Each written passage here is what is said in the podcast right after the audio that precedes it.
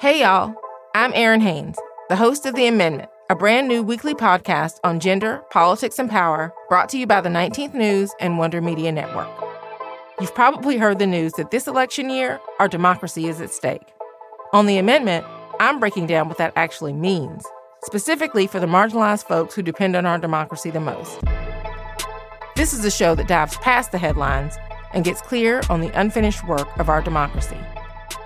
Listen to the amendment now, wherever you get your podcasts.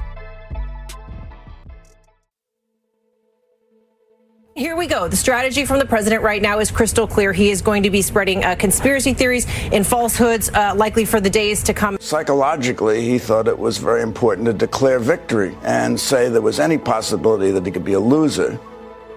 People say to me, You gotta be crazy. How can you sing in times like these? Don't you read the news?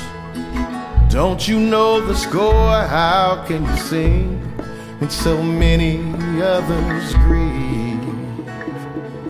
By way of a reply, I say a fool such as I, who sees a song as somewhere to begin doing research about polling place consolidation, and the vast majority of people said they expected election results on election night because most people are not as familiar with vote by mail because not that many states have it. Uh, and when I saw that data, I had like a panic attack. Trump is going to say that all of the ballots that come in after election day are fraudulent, and the American public is going to believe him because they think election results should come in on election night. Roughly one year ago, here in the US, we had an election. And it wasn't just an all hands on deck effort by tens of thousands to drive out the vote in the midst of a pandemic. It was an entire painstaking process from election day through swearing in to ensure that every vote would get counted, that voters would be the ones to determine the outcome at the top, you heard from my friend and colleague Jiggy Geronimo, who runs a progressive research collaborative. As lawyers, strategists, advocates, and organizers worked tirelessly to ensure the election would be free and fair, many of us realized we had a corresponding messaging problem to tackle. Narrating to American voters what was happening so they felt motivated to participate, secure in doing so by mail, assured that counting delays were to be expected, and empowered to demand the leaders we elected be sworn in to govern in our name. One of the people in this endeavor was Tyler Lewis, who at the time was the director of Coalition Communications and Research at the Leadership Conference on Civil and Human Rights. I asked him what the coalition and the broader voting rights movement sought to understand through their research. Pardon Tyler's squeaky chair. Mm-hmm. It was what should we say about what is what the experience of the election aftermath was going to feel like to people. Like people were accustomed to, you know, waking up the next day and knowing who the who the president is and knowing who the senators are and knowing who their local elected officials are. And so we we knew that there would be both genuine concern about something that would feel different and feel probably uncomfortable, but also we knew that, that the former president and other folks who were interested in undermining the election would take advantage of that, that anxiety. So there was a need to explain what people should expect in an election unlike any we had experienced. What was it going to feel like to wake up on Wednesday morning or maybe have stayed up all night Tuesday and be in this not knowing? And that not knowing could potentially feed a sense of distress and create inroads for the right wing lies about the election. How do we make sure that utterly false narrative doesn't gain fertile soil in which to root? And what we found is that people were really ready to understand that. They were ready to say, oh, that makes sense to me that in a pandemic where more people are voting by mail and more people are nervous about going in person to vote, that it might take a little bit longer for things to actually play out.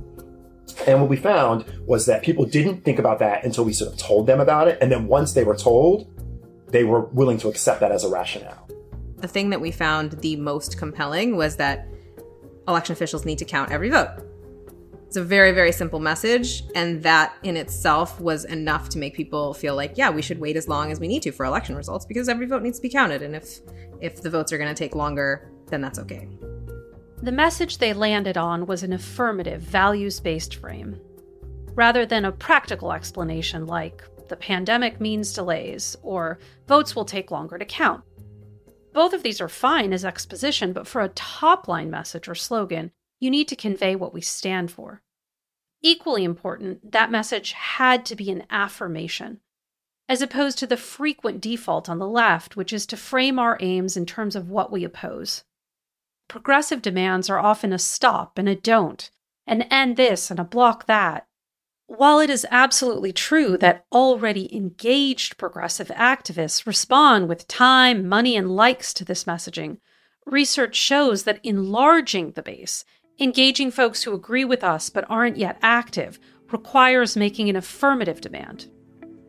And mixed into all this is a lot of emotion, principally fear.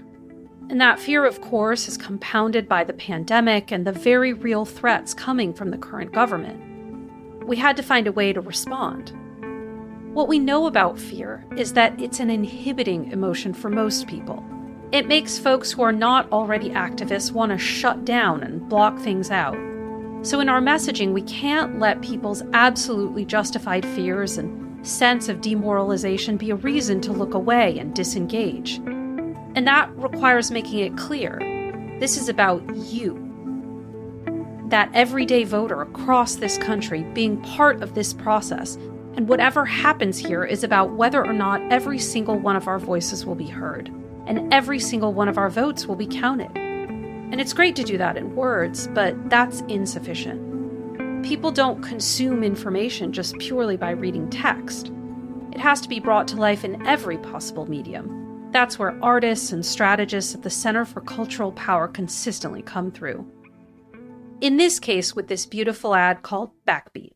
Voting is the backbeat of this country. It's what gives everyone a stage. What creates change and opportunity. It's what propels us forward. Things are changing because our voices rose together. together. But a handful of politicians are trying to stop the beat. They're trying to silence us. One by one.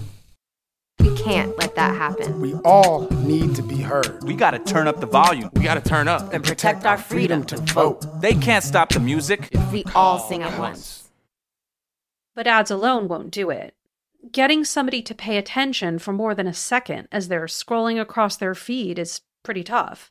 And here is where Into Action, a content lab working at the intersection of art and social change, made up of talented artists and designers, came into this work. Here's Simon Isaacs, the CEO of Into Action's parent company, Task Force PR. First and foremost, we are inherently visual beings language comes second, visuals come first. We spend a lot of time and energy, as we should. We need to spend at least the same amount of energy on the visual. So, right at the outset, as folks across the voting rights space, including Jiggy and Tyler, were doing this research to arrive at Count Every Vote, they connected with Into Action to make sure that there were appealing visuals to make people want to share the message each piece of content looked very, very different. Um, so we created hundreds and hundreds of pieces for the overarching Count Every Vote campaign. Not all of it said Count Every Vote. It was all sorts of things, election night, you name it. Um, and it was all, all, each piece was designed specifically for individual communities. So if you're a veteran, you're gonna like these kinds of pieces potentially. If you're a skateboarder over here, if your issue is uh, on the on front lines of feminism, here's content that, that will, might resonate with you. We are as interested in the things that fall on the cutting room floor. It's all about volume. Volume, volume, volume, volume. Number one, let's all think about how much content we all absorb every single day. Gone are the days of the, the big theatrical release and that's it, or the, a few shows and that's it.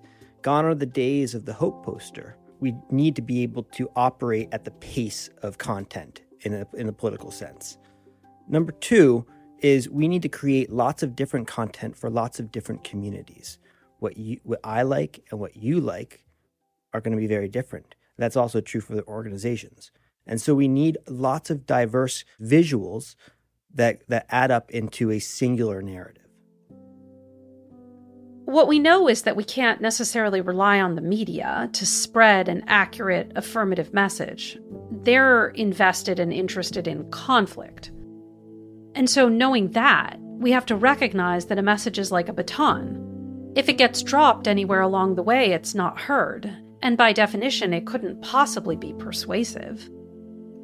Now, we know you know, that a piece of communication coming from somebody that you know and somebody that you trust is way more effective than any ad coming from any organization.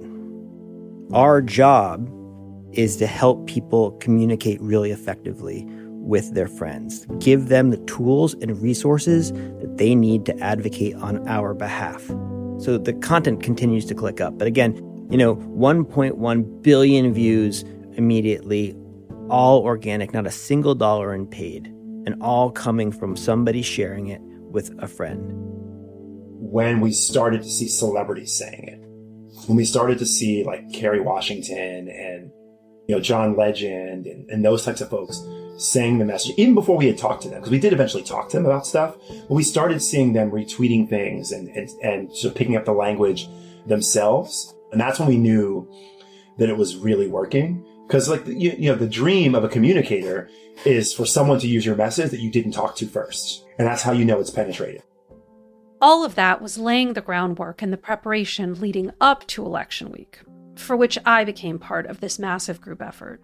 Several weeks before the election, we began conducting nightly research, both qualitative and quantitative, with a dedicated team of pollsters, in order to understand how the public was making sense of everything happening and to examine how they would respond to potential machinations by the administration to sow doubts, spread lies, sabotage, and eventually even attempt to overturn the election. Informed by academics, disinformation experts, political strategists, lawyers, and organizers, some of the nefarious actions we imagined the administration would take included Attorney General Bill Barr deciding to intervene, legal challenges, of which we saw many, state legislators intervening with the count or with the certification. On a nightly basis, we were fielding all kinds of instruments, and in them, we would posit these different scenarios to our audiences, and then test out different kinds of messaging responses to see what felt mobilizing, and more than anything, what conveyed the full truth that in fact this was the most recounted, watched, and verified election of our lifetimes. No one had lived through sitting president of the United States attempting to declare an entire election to be invalid in front of their eyes and attempt to stop the count and attempt to all of the things that happened in, in the aftermath of the election. And so we were trying to prepare for a reality that no one had experienced and then try to ask people questions about how they might feel or what message might resonate with them in a situation they had never lived through. Do you remember the message around sort of election day yeah, I feel like part of our role during that time, in addition to telling people what to say, was also just allowing people to process their feelings together in real time. And I think it was helpful that we basically everything that we predicted would happen happened, right? We told them the day before election day, we said, hey, tomorrow night is going to feel bleak. It is going to look bleak because Republican votes are going to get counted first. It's going to look like Trump has a lead, but don't worry, the mail in votes are coming. We even made a whole bunch of gifts about the mail in votes are coming. The thing we found, though, is no matter how much you know something is going to happen, it does not change the actual experience of like how you feel when it is actually happening. We all knew it was going to happen. So we had sort of two brains at the same time all day long, where we sort of were emotionally with everybody else in the country, but also trying to sort of pull ourselves out of it so we could pull everyone else out of it. So we were still trying to push out messaging and remind people to stay calm and stay on message and stay focused. One of the central things that was coming through in the data is that when our side registered panic, that actually fed the right wing narrative, that lent credence to this idea that something was off here. So, a lot of what ended up being most critical was truly just narrating what to expect at every turn. From the not only expected but desirable delay in knowing the outcome because of mail in voting, to the anticipated change in who was receiving votes. One of our mantras in this time was early votes are counted late. We were telling folks to be confident because if it seems like we're panicking, then they start to spin in their story like, oh, look, the left is panicking. But if we project confidence, it doesn't feed into that idea. Even in the very best of times, staying on message is incredibly challenging. And in this time of overwhelming emotion, compounded by anxiety and grief from the pandemic, doing so is all that much harder. When we're overloaded, people revert automatically to what's sometimes called System 1 or instinctive thinking. And in this case, what that sounds like is the understandable impulse to narrate our fears. Yeah, what they wanted to say, I think, was some variation of this is terrible. This is 2016 all over again. Like, how can we be live in a country so this many people would vote for this particular individual? It was all of that kind of stuff. People wanted to sort of go to doomsday, and we all knew that that was not going to help us. The fear is real. The pain is real. A lot of people voted for this guy, not just in 2016, but in 2020. But when we're thinking about strategic communications, about the act of framing, it's about what are you going to foreground, and by definition, what are you going to send to the back or even out of view. Despite the pain and fear and concern, what we needed to make most present for our audiences is that we got this. We know what we're doing, we've got it under control. The will of the people will prevail, and the people that the majority of us elected are going to be in our White House. And so it's totally fine to express the fear, to talk about the concern, to lift up all of the horrors. In fact, it's important. But that's for your indoor voice. And for your outdoor voice, you have to focus on what is it I need people to understand and what is it I need them to do. So then came Saturday and the incredible celebration felt not just across this country, but around the world. I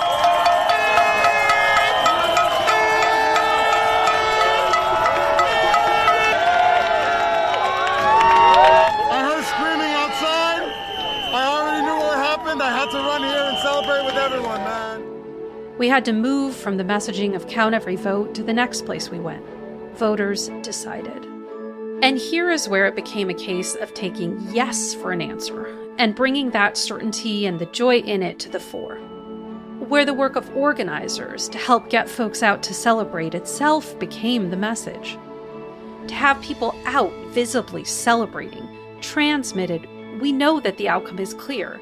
Best day of my life, best day of the year, best way to conclude 2020. The celebrations were glorious, but didn't last long. So we knew that there was going to be a point where the election was going to be called. And we also knew that our opposition was going to reject it out of hand. And so we knew that we needed to reinforce this idea that after all the votes are counted, it means the voters decided something. Like it was sort of the next logical extension of the count every vote, right? Their votes get counted. Their voices matter. It doesn't matter who, what we all think should happen, the voters get to decide. And then once they've decided, we need to move on because that's what we always do. It's what we've done every election prior. So why should it or would it be any different? But it also enabled us to remind people that they have the power in this country. And so often in the work that I do in civil rights is about reminding the people that we work on behalf of that they have power, that that's what this is about. Right. And the movement has always sort of grabbed that power and reinforced it and used it for the betterment of, of both the people that we care about and the overall country when we do that. When we know that we are the ones with power in a democracy, in a just place, you know, we all live better lives. And people needed to be reminded of that in that moment. It was absolutely critical to have this super simple messaging that centered the voters because too often our default is to point out all of the egregious things that the other side is doing. In this case, that was succinctly encapsulated by the desire to call it a coup. Whether or not the actions Trump and his loyalists took constituted a coup is a topic for a different podcast. Whether or not it was a strategic choice to not just call it a coup, but have this be our overarching repeated message is an entirely separate question. What scholars of authoritarian regimes indicated and what research conducted throughout the cycle showed was that portraying Trump as a strong man was fundamentally detrimental to our cause. What we saw in testing during his presidency was that characterizing him as an authoritarian dictator actually backfired with soft Trump supporters who harbored some attraction to his make your own rules bravado. And among our base, it made people less inclined to turn out because it seems too much like a lost cause. That's why we had to adopt this we got this confidence and narrate what our side was doing, rendering voters as the heroes of the story. Yes, there is room for villains, but they don't get the top billing in our tale. A basic principle of messaging is what you fight, you feed. This is why, again, we were better off saying count every vote, and better off declaring voters decided and after that, the will of the people will prevail, rather than this is an attempted coup, which, while arguably accurate, leaves people no clear place to go and for many little will to fight. We don't want to tell people that, like, you voted, we counted your vote, and now they're going to go off and find a way to, to manipulate it. People aren't going to like that. That's not going to make them feel good. People want to talk about the lawsuits and all of these things, when really we just need to keep reminding people that we counted their vote and you decided, and someone won and someone lost. And now it's time to actually do the business of governing this country. But of course, it didn't stop there. Trump was determined to find something to grasp onto so that he could stay in the White House. And this is when all eyes turned to Michigan, where initially there was a deadlock at the Wayne County Board of Canvassers. Wayne County, of course, home to Detroit. At first, it seemed that the board might not certify the results. Two Republicans on the Wayne County Board of Canvassers are back in the spotlight tonight. Monica Palmer and William Hartmann are attempting to rescind their votes to certify the election in Wayne County. The board agreed to certify the election and passed a resolution for a state audit of the counts. Now, Palmer and Hartmann are doubling back on that decision, signing affidavits stating they were bullied into certifying the election. But then, under impeccably coordinated and well messaged pressure from folks in Michigan, the board did their jobs. That led Trump to take it up to the state legislature by inviting two Republican leaders from Michigan to come to the White House for a little chat. Meanwhile, state GOP leaders are part of one of the most controversial White House meetings in recent memory. Leader Mike Shirkey and Speaker Lee Chatfield jetted off to Washington, D.C. this morning. It's been concern among some that the president would try to get them to overturn Michigan's election results, taking its electoral votes away from President elect Biden. This, of course, required a strong, clear response from leaders in Michigan, who staged actions around these two lawmakers' sudden trip. I mean, hats off to the Michigan organizers on the ground for this. They followed him to the airport with signs at like five in the morning, and then they coordinated with other organizers in Washington, D.C., who then greeted him at the airport in Washington, D.C. And it was all over the news. There was so much riding on this meeting. Um, and of course, we worked with the folks in Michigan to prepare you know, messaging for either scenario, depending on what happened. We held a rapid response briefing in the hours before they were supposed to come out of that meeting so that depending on what they said coming out of that meeting, folks would know exactly what to say. We had seen through testing there were two lines that kept proving effective over and over again. One of them was most of us believe that for democracy to work for all of us, it must include us all. And the other was the assertion that in America, voters pick our leaders. Our leaders do not pick which voters to heed and which to silence. And clearly, this resonated precisely because what the GOP is engaged in is what they've always done, which is attempt to silence and ignore, defame and discredit Black, Indigenous, young, and new Americans. It's no accident that all of this came down to Detroit, which of course is where the concentration of Black and Brown folks live in Michigan because it's very clear which people the GOP wanted to disenfranchise in this process. And it is awful that this is what was and very much is happening in our country. arguably the basis of our country. And so we need to both lift this up, as we did by making explicit mention of race and calling out what some politicians were doing and why, and also empower voters to demand something different. I think from a civil rights perspective, which is distinct from, but obviously overlaps a bit with sort of broader progressivism in lots of ways, there is often a real concern about the lies we tell as Americans. And so truth telling becomes, in the civil rights context, really valuable to the movement. And so for a lot of civil rights activists, like it is incredibly important to tell the truth about what's happening because we have so rarely done that. And and I agree with that. We should be telling the truth about things.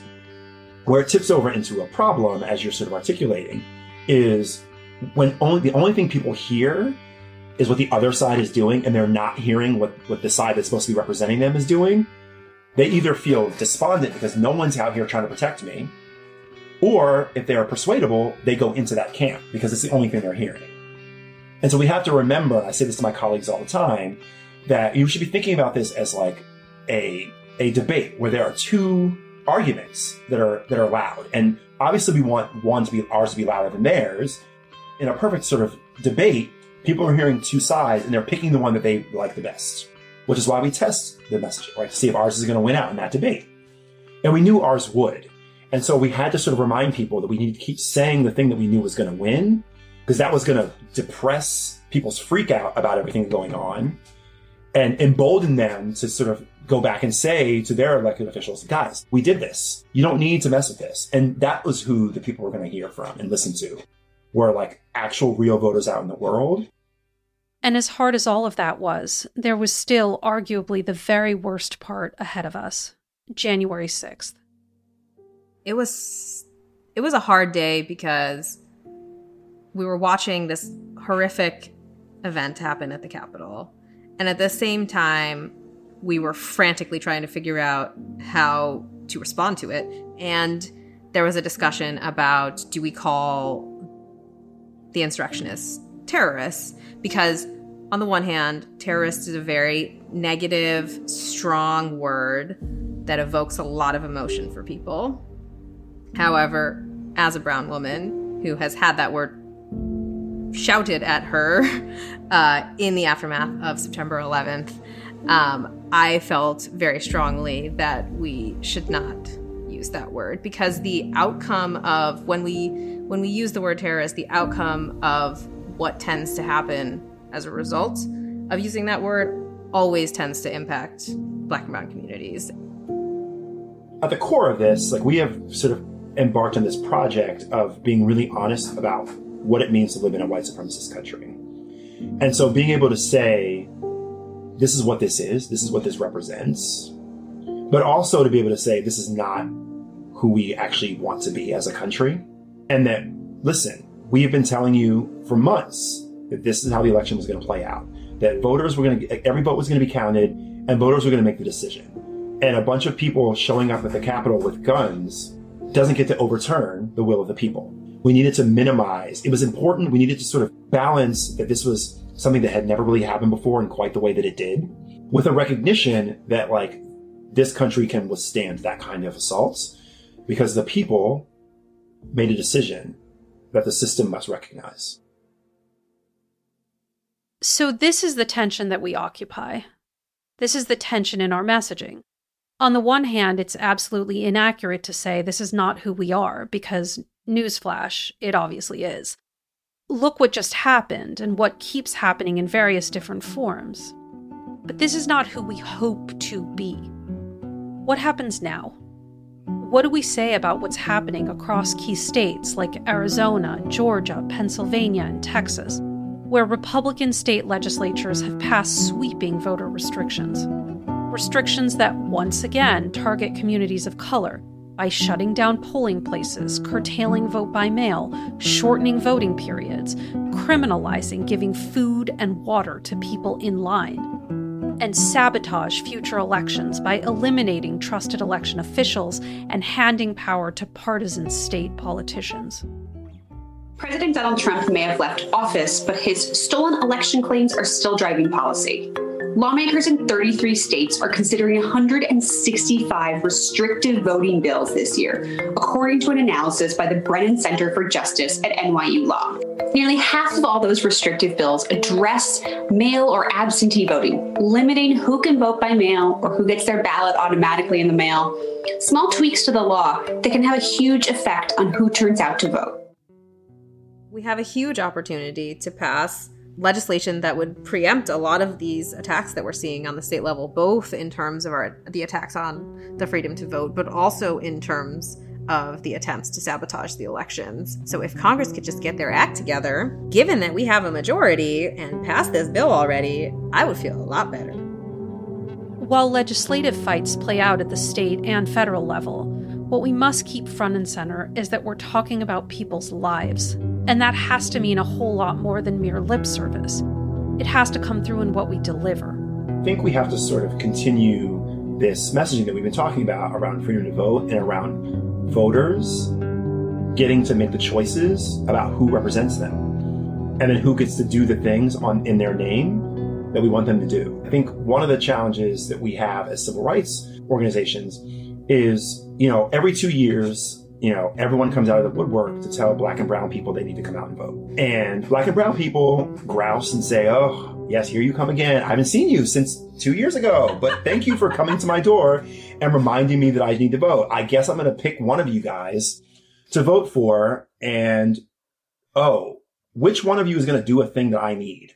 Which one of you is going to fix the pothole in front of my house? Which one of you is going to stop police from killing me and my family? Which one of you is going to make sure that I can actually cast my ballot and have it, you know, and have it counted, right? Because so much of the emotional and physical labor of democracy in this country is on the backs of brown and black folks and women. And those are often the people that are legislated for the last, if at all. And so, and, and these people are not stupid. They don't know all the fancy words, but when you show up, they're going to say, oh, didn't you say you were going to do these three things that haven't happened yet? Why am I voting for you again? And I do not know the answer to that question. I don't think any of us do yet. And of course, Tyler's right. I have no trouble admitting, despite my job, not everything is a messaging question. At the end of the day, you have to actually do the things that you've said you would. But it is in the realm of messaging that we can make deliberate choices about what it is we're having people focus on in order to make them feel that it's worth taking and sustaining the action required to elect leaders who will govern in our name and hold them to account for delivering once they're in office. I mean, I will say the count every vote voters decided like that week was just like it was like beautifully executed. Um like I don't think we could have hoped for it to go any better. There was no like big giant protest that went off the rails. The voters decided celebration was exactly the right tone. It was perfectly timed. And so just the way that all played out in the public narrative, I don't think it could have been better. We had in this election the absolute abuse of the word unprecedented. Because there's really little else to describe every single step of this and just how challenging it was. And we also had in this election record turnout in the midst of a pandemic and every kind of deliberate barrier set by Republican legislators, by the Republican candidate running for president, to try to keep people from voting and keep trusted election officials from counting and keep legislators from certifying that result. As we approach 2022, and what will surely be every attempt, many already underway, to block people from voting and sabotage elections, we must remember what can happen when we are sending a clear and simple signal about what we stand for. When we narrate what we desire to have in the world, we help our audiences want to become part of making that come true. Words to Win By is a Wonder Media Network production. The show is produced by Grace Lynch, Brittany Martinez, and Sundus Hassan Newly, with editorial support from Ale Tejeda, Carmen Borca Carrillo, Liz Brown, Anthony Torres, and Jillian Marcellus. Our executive producers are Jenny Kaplan and me, Anat Shenker Osorio. Our theme music is written by T.R. Ritchie, produced and arranged by Dan Leone. If your words don't spread, they don't work, so please let others know and rate and review the show wherever you listen to your podcasts. A song is somewhere to begin to search for something worth believing in. If changes are to come, there are things that must be done, and a song is somewhere to begin.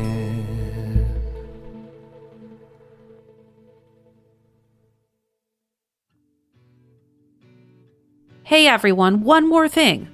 I wanted to tell you about another show from Wonder Media Network. I think for all of us, we know that being in this pandemic has been incredibly hard. And for parents in particular, struggling between the work that we do outside the home and the work that we've always done in it has stretched us incredibly thin. In season two of White Picket Fence, host and single mom Julie Kohler asks, Why does it have to be this way? We'll hear from experts, activists, and parents as they unpack the caregiving crisis in America and reveal how these unacceptable conditions were set long before COVID 19 ever hit American shores. Julie explores the myths about race, gender, families, and the economy that have gotten us to a point where so many parents, and especially mothers, are cracking. She also looks at how the pandemic can serve as a tipping point to build the political will for an alternative approach, one that puts caregiving at the center of our economic well being. I've known Julie for years as a friend, fellow organizer, activist, and thinker, and her incredible work needs to be heard. Listen and subscribe wherever you get your podcasts.